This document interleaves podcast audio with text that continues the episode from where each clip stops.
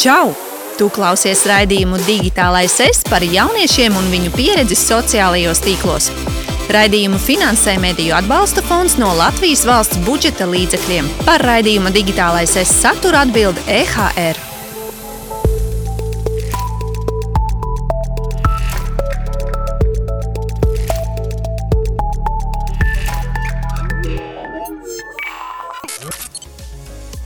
Čau! Te digitālais es, un šodien mēs parunāsim par sociālajiem tīkliem no pavisam cita aspekta. Runāsim par video spēlēm. Tās ir viens no izklaides uh, populārākajiem fenomeniem, un, protams, tā nav tikai fiziska video spēļu spēlēšana, bet tā ir arī fórumi, diskusijas, čati, uh, vesels tāds sociālais tīkls, kurā var iesaistīties. Tās ir dažādas translāciju vērošanas, protams, arī spēlēšanai piemērotāko accessoāru, datoru un citu gadgetu izvēle un iegāde, un daudzas spēles tiek pielāgotas arī telefona interfeisiem.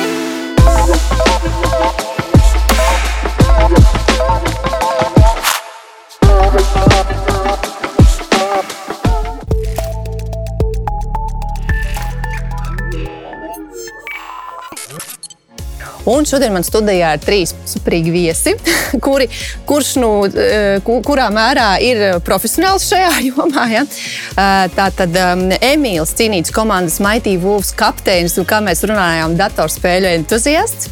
Andris Grīnbergs, tu esi Goegs Animal kluba dibinātājs, uzņēmējs, producents un arī gameris. Un Dana Lukševica, psihoterapijas speciālisti un psiholoģi. Labrīt visiem! Labrīt. Nu, ko, mēs arī uzdevām jautājumu mūsu sekotājiem un klausītājiem par to, ar kādām spēlēm viņi aizraujās. Lielākoties visi aizraujas ar telefonu spēlītēm. Jā, tie ir 38%, galda spēles spēlē 33%, vēl 18% nodarbojas ar sportu, ar sporta spēlēm, un 19% norādījuši, ka spēlē video un datorspēles. Nu, tā kā apmēram piektā daļa no respondentiem tiešām arī ir ar video un datorspēlēm uz tu. Nu, ko? Un es gribu sākt ar Emīlu. Emīlu, tu esi. Uh, Visjaunākais jaunietis mūsu kompānijā. Pastāsti, kā tu vispār aizrāvies ar datorspēlēm, kāpēc un kas tev tajā visā pasaulē ievilka iekšā? Kad tas bija? Oh, tas bija pavisam sen. Es varbūt pat negāju pat pirmajā klasē. Jau no tā, tādiem laikiem, tāpēc arī man tēvs spēlēja datorspēles un stratēģiju spēlēm pavilka. Un, jā, sāku spēlēt jau tādās laikos, stratēģijas spēles, tad, uh, laikam, ejot uz priekšu, arī pārgāju uz citām spēlēm. Un, un, un tā aizvien arī šodien spēlēju. Tad īstenībā ģimenes uh, lieta tā ir. Nu, savā ziņā, jā.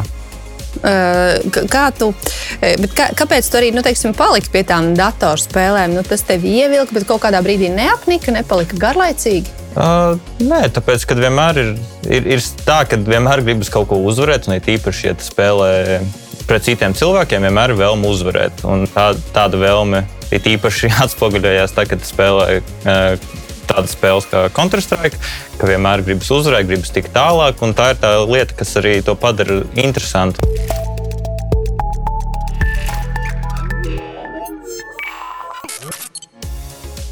Un kas tev visvairāk piesaistīja tieši video spēlēm?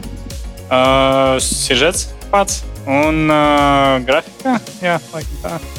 Bet jā, vairāk sižets un kā apkārtnes, kā, jā, apkārtnes izskats tai video spēlē. Un cik laika tu pavadīji, kad tu spēlēji, vai ja tu spēlē tagad? Es biju spēlējis, uz to brīdi vairs nespēlēju. Es pavadīju no divām līdz četrām ar pus stundām dienā. Es zinu, ka ļoti daudz, kad tūkstoš stundu pavadīju tas spēles, jā, nu, tas ne īsti labi. Jā. Tāpēc, ka tā ir ikdienas daļa man, jo man kā tā patīk visas grafiskās lietas un uh, patīk, kā katra spēle izveido savu grafiku. Un patīk novērtēt un, protams, arī izmēģināt pašu spēli. Vai tu pats saskatīji tajā kaut kādu veidu riskus? Jā, Protams, ar laiku nāca dažādas sāpes mugurā. Un, uh, tas bija pagaidām vienīgais, bet zinu, ka daudziem ir uh, liels, risks, liels risks radies tieši redzes ziņā, sēžot pie datora. Vai tu apzinājies, ka ilga spēlēšana var novest pie šīm atkarības problēmām, kad šis e-gaming ir viena no atkarību, atkarībām, pro, populārām atkarībām? Daļēji, jo uh, Es saprotu, ka daudz cilvēku spēlē, piemēram, arī no manas pašas situācijas. Es spēlēju, bet es tomēr arī biju ievērojis to laiku, kad es spēlēju. Un mēģināju nodarbināt sevi ikdienā ar citām lietām, arī izņemot, nu, ne, ne, nespēlējot tikai tās spēles. Tādēļ man neradās tā atkarība, bet, eh, ja tu neseko savai dienas daļai, ja tu spēlē konstanti spēles, tad, protams, arī rodas arī tā atkarība. Un ko labu tu saskatīji spēlējot kaut kādus pozitīvos aspektus?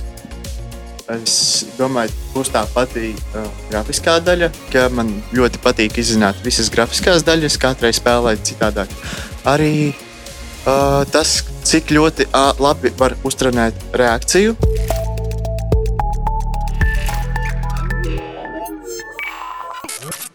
Andri, tu arī esi gamers ar stāžu. Pavisam citu jau kā tu tajā visā uh, iegāji? Es, ja godīgi, es laikam es tā domāju, tā varētu būt pirmā, otrā klase. Uh, tad bija tādas segas, kas ir šobrīd alternatīva, varētu būt kaut kāds Playstation. Ja? Un tad bija retums. Viņi bija, es nezinu, uz tūkstošiem cilvēkiem labi vienam. Un tad uh, sākās ar to, bet tāds īstais gaming un pie datora man šeit bija tieši tā, es dzīvoju lauka reģionā, Mērsaks. Un, um, un brālis maz dzīvoja Rīgā. Un es braucu ciemos, un kaut kāds 98, 97 gads, uh, es gāju trešā klasē, brālim jau bija dators. Un uz datora bija kveiks. To es atceros. Un tas bija nu, kā, tas salauza man pasaules. Es atceros, man pašam bija bail to, ko es tur redzēju, un nāca moši. Un, visu, un tā spēle galīgi nebija piemērota bērniem. Bet no tā nu, man tā kā sākās viss. Un tad man vienmēr bija tāds uzskatījums, ka es gribu datorspēles, gribu ko. Plus es arī biju viens no tiem, kas pārdzīvoja tieši to laiku, kad Latvijā bija populāri šie internetu klubi. Tas ir uh, 2000. gada sākums, kad nāca iekšā, kad es dzīvoju tajā laikā. Um, Uz robežas pretī 45. vidusskolai, un mums mājā bija blakus mājā bija interneta zāle, pāri ielai tur divas interneta zāles. Un tad bija tā, ka arī es biju tikko pārvācies no laukiem uz Rīgu. Protams, kad es jutos par veidu atstumts vai nevarēju ierasties, un tad es atradu to savu kādu, nezinu, glābiņu, ko tajās datorspēlēs. Es gāju, es zinu, ka es 4. 4. klasē, 5. un 4. es no rīta gāju uz tiem datorklubiem, es mazgāju grīdu, palīdzēju, lai es pēc tam varētu bez maksas, pēc stundām iet un spēlēt. Man bija tāds sarunāts, un es tur tā kā tāds mazais palīgs biju, ja tur atnāca kādam kaut kas negāja, es tur gāju, vajag palīdzēt, un, un lai tikai man atļautu viņu paspēlēt tās spēles. Un, jā, nu, un, sākumā tā bija vienkārši tāda bezmērķīga spēlēšana. Un es esmu jā, viens no tiem rētajiem arī, kurš īstenībā nespēlē spēles dēļ stāstam, jo ļoti daudz cilvēki spēles spēlē tāpat kā laba grāmata, kā laba filma. Tur ir stāsts, tur ir dziļš stāsts, interesants. Es spēlēju tikai vienīgi, lai sacenstos pārsvarā. Visas spēles, ko esmu spēlējis, uh, ir tieši balstīts uz to, ka es gribu būt labāks par visiem. Uh, es arī labu laiku atsevišķās spēlēs biju ļoti labs, pat Eiropas līmenī. Līdz ar to man tas vēl aizvien ir palicis. Un liels piemērs uh, pirms nedēļas aptuveni iznāca jauna spēle, uh, Call of Duty Warzone 2, kas ir visā pasaulē tāds viss spēlē. Un man momentāli, neatkarīgi cik man ir noslēgts darbs, viss, es mēģinu ielikt iekšā, es mēģinu būt starp labākajiem. Un es spēlēju pat ar draugiem. Es nespēju tur saprast, nu, mēs ieliekām tā kā vakarā pēc darba, visu noguruši paspēlēt. Nē, mēs tikai vienīgi uzvaram. Ja tu kļūdies, es palieku. Es, kā, nu, es negribu teikt, ka es palieku dusmīgs, bet es nu, kā, esmu ieradies, lai uzvarētu šeit. Un, tā, tā es spēlēju tās spēles. Tas ļoti motivēts. Nē, nu, man vēl aizvien, lai cik, cik noslogot es strādāju, man brīžiem mēnesī sasniedz darba stundas, tur 250 stundas. Es tāpat mēģinu atrast to veidu, jo tā faktiski datorspēles man, kad es sacenšos tieši, ir brīdis, kad uh, man prātā nav nekas. Es domāju tikai par to, kā izdarīt perfekto soli, perfekto darbību, lai es uzvarētu to konkrēto situāciju. Nevis, piemēram, ka man tur darbā ir kāds ČP, vajadzētu tur izdarīt lietas, plus tieši šī komunikācija, par ko arī runāju. Un ļoti daudz draugi. Man, tiem cilvēkiem, ar kuriem es arī iepazinos, spēlēt spēles, ko tas 2000 gados mēs jau zinām, uzturam kontaktu. Tad mēs nespēlējam vairs kopā kaut kādas lietas. Uh, arī ņemot vērā, ka mums ir tas goigs anime, esmu redzējis ļoti daudz pārus cilvēku, kas iepazinās, nu, tie kā meitenes, puikām, un, un, un tādas ir precējušies, jo dzīvo kopā. Nu, tāds ļoti daudz interesantu lietu. Un, Klaus, šis aspekts, ko Andris pieminēja, ka viņš tajā brīdī par ko citu nedomā, viņš koncentrējas tikai uz mērķi. Man reiz tāda asociācija veidojas nu, gan kā meditācijā. Ja tā būtu jābūt, tu ne par ko nedomā, un tu atbrīvojies no visas lietas. Mhm. Tas tā varētu būt, kad ir cilvēkiem, jauniešiem, dažādu vecumu jauniešiem, tā kā meditācija. Nu, es drīzāk teiktu, tā tāda atslēgšanās no ikdienas, nu, ka tas ir tāds relaks savā ziņā. Nu, jo es tagad klausos, ko, ko stāsta par to, kā, nu, kā tās spēles, un tie ir vairāk tie, nu, tā kā pēc teorijas tie tie momenti, kas tiešām sasaucās arī ar teoriju. Nu, tātad socializēšanās, ko spēles ja, palīdz veicina, šī te, um, atpūta, relaksēšanās, un tad tu teici par to motivāciju uzvarēt. Ja? Jā. Nu, tā, tas sacensības gars, kas ir nu, tāds svarīgs, nu, vi, nu, lai cilvēkam būtu tā motivācija, nu, tas, tas, tas ir svarīgi, lai tu to kā, dabūtu to sajūtu. Tā kā, nu, tie, tie ir tie aspekti, kas eh, nu, tā arī tā pēc teorijas, nu, ko tās spēles tā palīdz, veicina, varbūt savā ziņā nu, arī nu, labvēlīgi. Uh, ietekmē to mm, cilvēka nu, darbošanos pēc tām spēlēm. Tā kā, nu, tas tie ir tie pozitīvie. Bet parunāsim arī par negatīvajiem. Ja? Kur ir tā robeža, kur ir mēra sajūta? Jo es domāju, tomēr ir arī jaunieši, kuri iet spēlē dziļi iekšā. Viņi tur uh, pavada stundām, stundām jau nejūt, kā laiks rit, un beigās acis ir jau sarkanas. Un, uh, Varbūt ir pat vilšanās, ka tur nav kaut kas izdevies nesenāk, ja, un kad ir par ilgu. Bet es uzreiz Emīlam pavaicāšu, cik tu spēlē, cik tu agrāk spēlēji, un vai tev bija kaut kāda mēra sajūta tajās lietās? Tagad es spēlēju varbūt kaut kādas 50, 60 stundas. Tas ir pa divām nedēļām, attiecīgi nu, 25, 30 stundas nedēļā. Bet uh, agrāk, protams, tas bija. Jā, nu, iepriekš tas bija aptuveni divreiz vairāk. Pali, nu, nu, apmēram divreiz vairāk. Tu gribi teikt, ka tu katru dienu nospēlēji veselu dienu video spēles, sanāk astoņas. Nu, protams, ka naktī negulēts naktis, bet nu, tas ir vairāk skolas laikos. Protams, tad, kad uh, beidzās skolas, aizgāja uz universitāti, sākās darbs, ir šis. Protams, mazāk laiks paliek, dzīve paliek savā ziņā arī nopietnāk, bet tāpat tās, nu, jā, paliek laiks spēlēt, vienmēr atradīs laiks spēlēt. Tā mēra sajūta tev kaut kur tur bija, vai tad, principā, tu tik cik spēji fiziski izturēt, tik tu spēlē? Uh, nē, vienmēr ir. Tādā ziņā es vienmēr biju atradis laiku arī tam, kā es izdaru visu, ko man vajag izdarīt. Tad arī skolā, jo skolas arī labi pabeidzu, universitātes arī pabeidzu četrus gadus. Līdz ar to nu, vienmēr ir jāatrod tā mēra sajūta tādā ziņā, ka tu vispirms izdari, vai nu, nevis vispirms, bet tu atliec laiku tam, ka tev ir kaut kas jāizdara. Mājas darbi, darbs, vienalga kas vai arī māj, eh, nu, nevis mājas darbu tādā ziņā, bet nu, māju savākt, kas tam līdzīgs. Un tu arī atrod laiku spēlēt. Tad tu vispirms atliec laiku, kurš tev obligāti ir jāizmanto, un tad pārējais laiks tu vari spēlēt, tu vari darīt vienalga ko citu. Arī tie paši sociālajie mēdīji un vispārējais. Tam, tas jau arī mums aizņem laiku. Andri, nu, kā ar to mēru sajūtu tevi novērojam? Ja tu ļoti daudz jauniešu pazīsti, kur spēlē, tev pašam ir, ir uh, divējādi. Ir cilvēki, piemēram, kā es, kas ir agrāk, es nezinu vēl aizvien pagājušie, pagājušiem Ziemassvētkiem ir spēle, kurā nu, iznāk updates un sākas viss no jauna. Un, uh, man ir ģimene, mēs zinām, mēs atbraucam pie vienas vecākiem, pie otriem vecākiem, un tas uz trim dienām pazūd. Tā kā ģimene ir mājās, un es sēžu pie datora. Bet tas ir reizes gadā, tāpēc ka tā ir vienīgā reize, kad es spēlēju. Tā kā viss sākas no nulles, un es tur pavadu. Un tur es varu aiziet tā, ka es varu trīs dienas pa 20 stundām. Tā kā godīgi. Bet uh, arī man jaunības laikā bija pavisam vienkārši, nu, ka man tur es nezinu, gāju skolā. Uh, Piektdienā es tur sēdu visu nedēļu, katru dienu pie datora, bet man piekdienas zvanīja čomi. Ej, Andri, braucam uz vecrīgu, brauksim atpūsties, braucam pie meitenēm. Momentāli es, kā, es apstādinu spēli, ejam. Meitenes bija svarīgāks par datoru. Jā, ten, ten, ten, ten ir tā lieta, lai neskatoties, cik es daudz esmu nogājis, man tomēr bija bijuši vairāk uzņēmumu, man ir sieva, man ir divi bērni jau diezgan lieli. Nu, Tas ir šeit ļoti atkarīgs no cilvēka. Es vienmēr pats arī esmu bijis nu, ļoti aktīvs, runātīgs un ko. Nu, vienkārši nu, nav ko darīt. Nu, labi, nu, sēž spēlēt spēles. Nu, man nav divas dienas, ko darīt. Es varu divas dienas spēles nospēlēt. Man ir ko darīt. Es varu divu mēnešu spēlē nepieķerties. Nu, tas ir um, tāds ļoti, ļoti diskutabls jautājums. Un, bet šobrīd nu, man šķiet, visstrakākais jau tieši ir, mēs runājam par datoriem, arī par redzēm, vēl kaut ko. Es visu mūžu esmu nosēdējis pie tiem datoriem. Nu, man redzē ir ļoti labi, man pa nulēm ir. Es spēju ļoti tālu redzēt, tuvu man nav nekādas problēmas. Bet tie paši man bērni jau, kas jau ir uh, tikuši pie telefoniem, kas ir tuvie ekrāni, viņiem sāk uzreiz rasties problēmas. Un tā arī ir atšķirība, kad uh, video spēles vai datorspēles, un tas nav tikai piemēram dators, tas ir cits ierīces. Tad jau jautājums, kā tu lieto sliktā apgaismojumā, tas pats monitors, viņš ir labs. Un, vispārējais. Bet eh, nu, ir kaut kāda robeža, ka jauns cilvēks nezina, kuras klases, kura vecuma, bet nu, viņš sēž pie datora un tur redz, ka tas jau ir kaut kā neveselīgi. Ir kaut kāds brīdis, kad var saprast, ka nu, tas ir neveselīgi. Tev vajag noiet no tās nu, datorspēles. Nu, Ten jau laikam, jā, ja bērns, nu, ir tādi bērni, kas noteikti kā, psiho par lietām, bet uh, tas noteikti nav tikai par datorspēlēm. Tas bērns jau arī pa dzīvē tur māmu kaut ko aizliedz, viņš sāk ārdīties, psihot.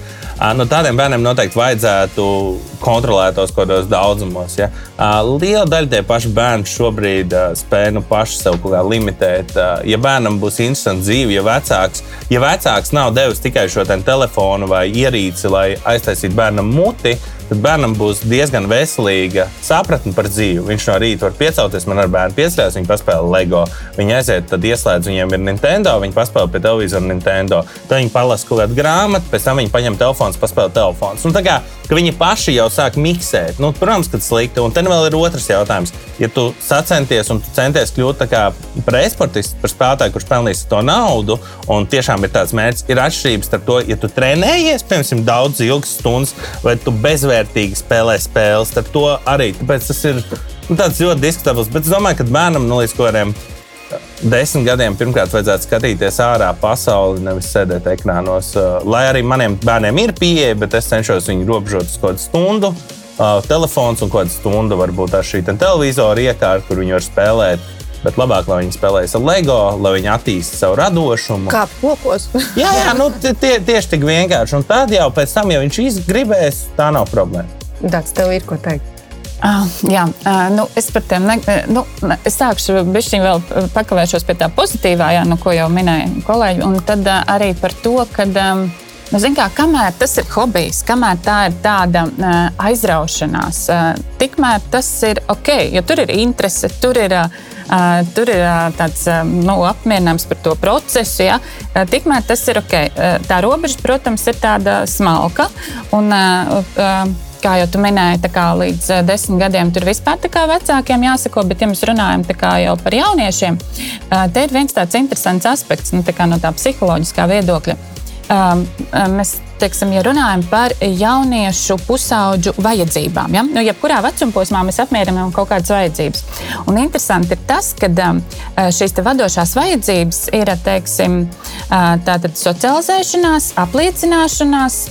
Uh, jā, saskarsme ar pretējo dzimumu, un lūk, šīs spēles tieši to arī uh, nodrošina.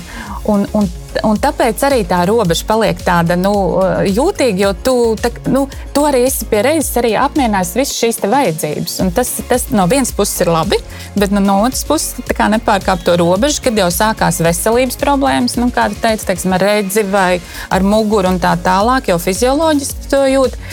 Nākošais, teiksim, ja, nu, bērnam, protams, tas būs grūti saprast, bet pusaudzis jaunietis jau var to saprast, emociju regulēšana, vai ar to viņš vienkārši neslāpē kaut kādas savas spēcīgas emocijas un jūtas visu laiku spēlējot.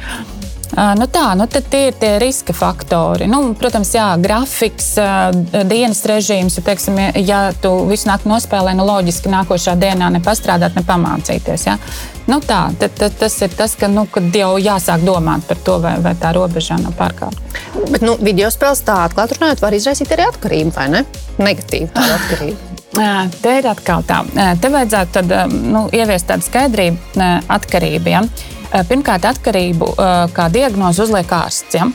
Mēs daudz diezgan par to tā, nu, pēdējā laikā, nu, tu esi atkarīgs, jā, tu esi atkarīgs no datorspēlēm, un tā runājam, nu, tā kā nepamatot. Ja? Nu, respektīvi, ja ir cilvēkam atkarība, tad to ir uz, uz, uzstādījis ārsts, un, un tur ir viss skaidrs. Ja? Te mēs vairāk runājam par paradumu, aizraušanos, hobiju. Ja?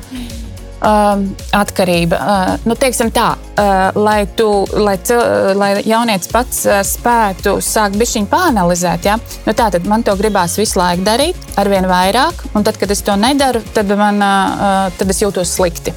Ja, un nākošās lietas, es ignorēju savas citas lietas, problēmas dzīvē, sāku melot apkārtējiem, izvairos, nu, kā jau teicu, no tām emocionālām, emocionālo problēmu risināšanas. Un tad šiem aspektiem viņiem ir jābūt noturīgiem kaut kādā apmēram gada laikā, kad tiešām izteikti nu, vairāk šie aspekti. Ja? Ja, ja viss, kā tu teici, attiecības ir un tā tālāk. Nu, tā ir aizraušanās. Cik kurš var atļauties to darīt, nu, tas ir cits jautājums. Ja?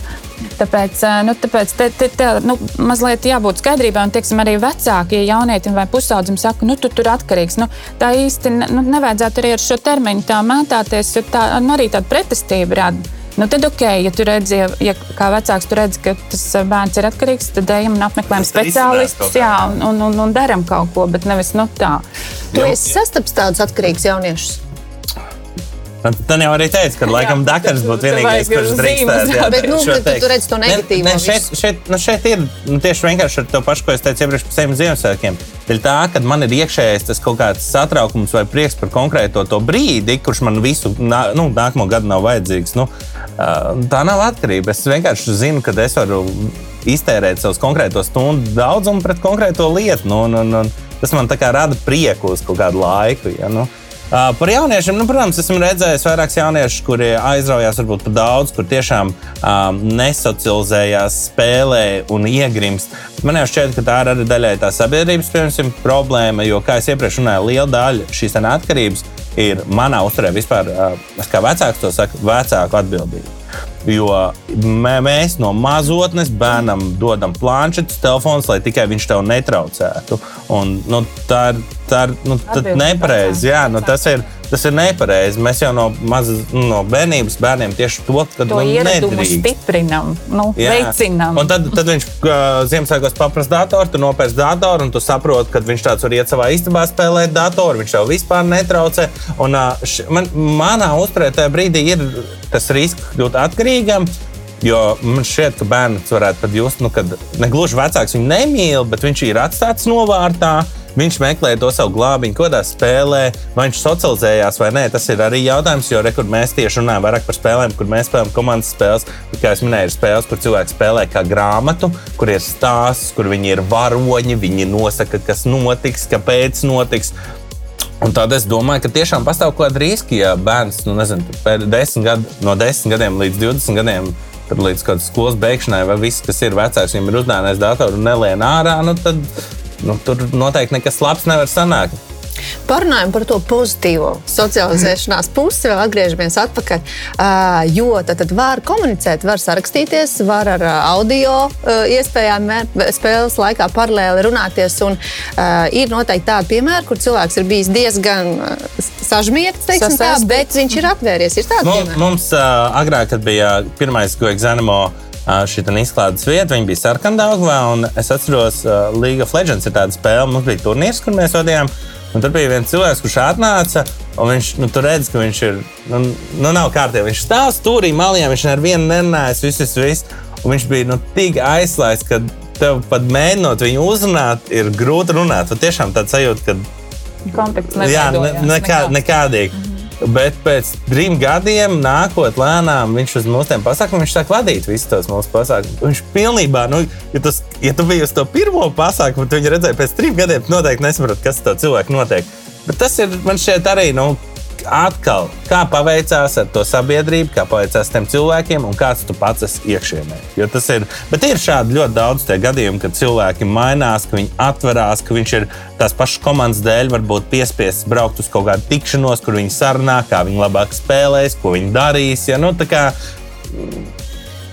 Nu, man vēl pārdoms par šo bija, ja mēs runājam nu, tā par tādu normālu, adaptētu jaunieti, ja, nu, kurš kā, m, spēj adaptēties, tad spēles. Nu, viņas tā kā palīdz, nu, viņas, ne, nu, un kad tur tiek ievērotas robežas, viņas palīdz, veicina vienkārši daudz citas lietas. Bet, ja mēs runājam teiksim, par, kā, par cilvēkiem, kuriem ir sociālā trauksme izteikta, vai vai kaut kāda depresijas traucējuma. Ja? Šīs spēles var būt kā grūdienis, ja? un sākt komunicēt. Viņš var iziet no tās spēles, kad viņš grib, kad nu, tur tam ir daudz pozitīvu aspektu tādos brīžos, kur tiešām cilvēkam ir problēmas, un tad viņš sāk, bet, protams, tad nevajadzētu pie tā apstāties. Un, kā Ants minēja, kad ir tā vieta, tas jau ir ideāli. Jo redz, tad jautājums, vai viņš tiek līdz tai vietai, jo viņš jau var palikt tikai tajā vidē. Un tas no Tāpēc, atkal... Zanimā, nu, piemēram, mēs kā uzņēmums, mēs arī tas turnīrs vadām, mums liela daļa ir online, kas ir tieši spēlēt no mājām. Un tad jau nu, tu pats jūti, vai nu tu atrod to komandas biedru, vai tas turnīrs, kurš tev šķiet interesants un derīgs, tu jau vari ierasties uz vietas. Ja? Un tev jau, nu, ja tu tajā online vidē jau spēj kaut kādā veidā komunicēt ar to komandu vai vēl kaut ko, nu, tad es domāju, tur vairāk nav problēmas. Un mums tieši ir ļoti viens interesants, ka mēs šis turnīra formāts pirms pāris gadiem ieviesām. Parasti nāk komandas spēlēt visi pieci, kā vesela komanda jau. Tad tu nāc ar draugiem, ar vēl kaut ko. Bet mēs tā pašā League of Legends izvedām turnīru zem nosaukuma Team Builder. Ko tas nozīmē? Pieskās pilnīgi visi 40 cilvēki, un mēs paši saliekam komandās. Un tā tad tur ir vēl lielāka iespēja, nu, ka tu dabūji pilnīgi nepazīstamu cilvēku. Mēs arī smējāmies, ko, ko mēs novērojam vadot šos turnīrus. Kad nu, kā, tur parasti liek pēc līmeņiem, kurš ir labākais, un tad kā kapteiņš sauc, un tur parasti ir ļoti vienmērīgs komandas. Un kapteiņa, jeb līdera galvenais uzdevums, lai uzvarētu šo turnīru, ir iemācīt vājākiem spēlētājiem, jau tam spēlētājam, kurš visvairāk. Jo tad viņi uzvarēs. Jo katrā komandā ir šis viens, divi ļoti vājie, un jo tu viņus ātrāk spēj apmācīt. Un tas arī man šeit ir tieši ļoti interesants faktors. Pat ja tu varbūt neesi drošs tajā spēlē, vai tu nu, nejūties tik labs, un tev trāpās komandas nu, kapteinis, kurš, piemēram, Baltijā ir top 5 spēlētājs tajā spēlē, un viņš tev saka, dari šitā, dari to. Nu, tu arī nu, tu, tu, tā komunikācija ir ļoti interesanta, un es domāju, tu atveries. Gribētu teikt, ka arī vispār kopumā, kā tādā, pieņemsim, arī Counter-Strike vai League of Legends, tev nu, ne, ne tikai komandas skatījumā, vienkārši nu, tās spēles arī var spēlēt viens pats. Un uh, tevi arī ieliek komandā ar pieciem cilvēkiem. Un šādos gadījumos tu jebkurā gadījumā esi piespiests komunicēt pa lielam. Un tādējādi tu arī to visu attīstīji. Ņemot vērā, ka tu komunicē pilnīgi ar četriem citiem cilvēkiem, kurus tu nekad dzīvē neesi redzējis, un iespējams arī vairs nekad neredzēsi, tas arī atver cilvēkus, un cilvēki mācās no tā komunicēties. Protams, ņemot vērā, ka tas ir internetā, bieži vien ir tāda lieta kā agresija un arī tādas lietas, par ko mēs jau jā, par ko mēs minējām, un tā ir arī neizbēgama lieta, bet nu, tā ir. Un uh, vēl ir arī tāda lieta, kas ļoti svarīga, ir fórumi. Tāpēc, ka arī fórumos ir īpaši, tā, kad uh, tu spēli spēlē vairs nevis vienkārši tīri tā, lai paspēlētu, bet jau gribi kaut kā attīstīties tālāk.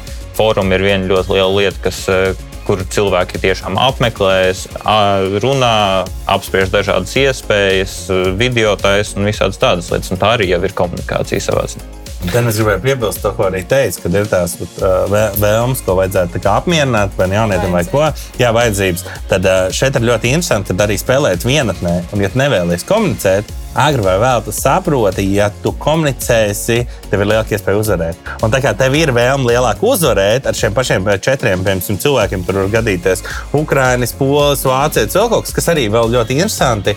Es, kad sāku pirmo spēli spēlēt, tā bija nu, tāda aktīva spēle, tas bija Run Escape. Tur viss komunikācija ir angļu valodā. Un es faktiski visu savu angļu valodu, un tev jāraksta. Tu nevari runāt. Un, uh, skolas laikā man nu, rakstiskā angļu valoda bija gan perfekta tikai tāpēc, ka tu ikdienā dabūji rakstīt. Jā. Un šeit ir tas brīdis, lai cik tu esi kautrīgs.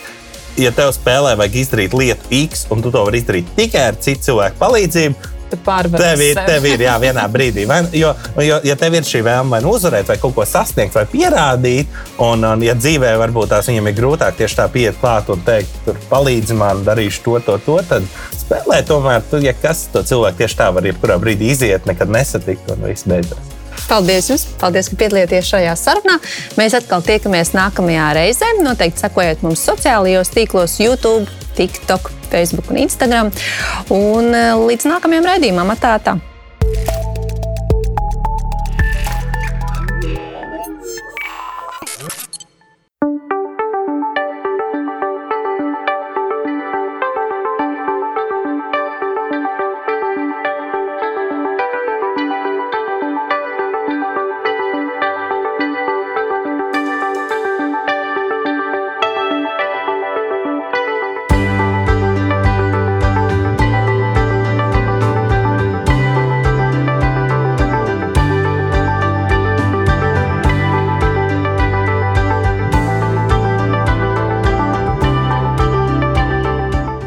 Tas bija raidījums Digitālais es par jauniešu pieredzi sociālajos tīklos.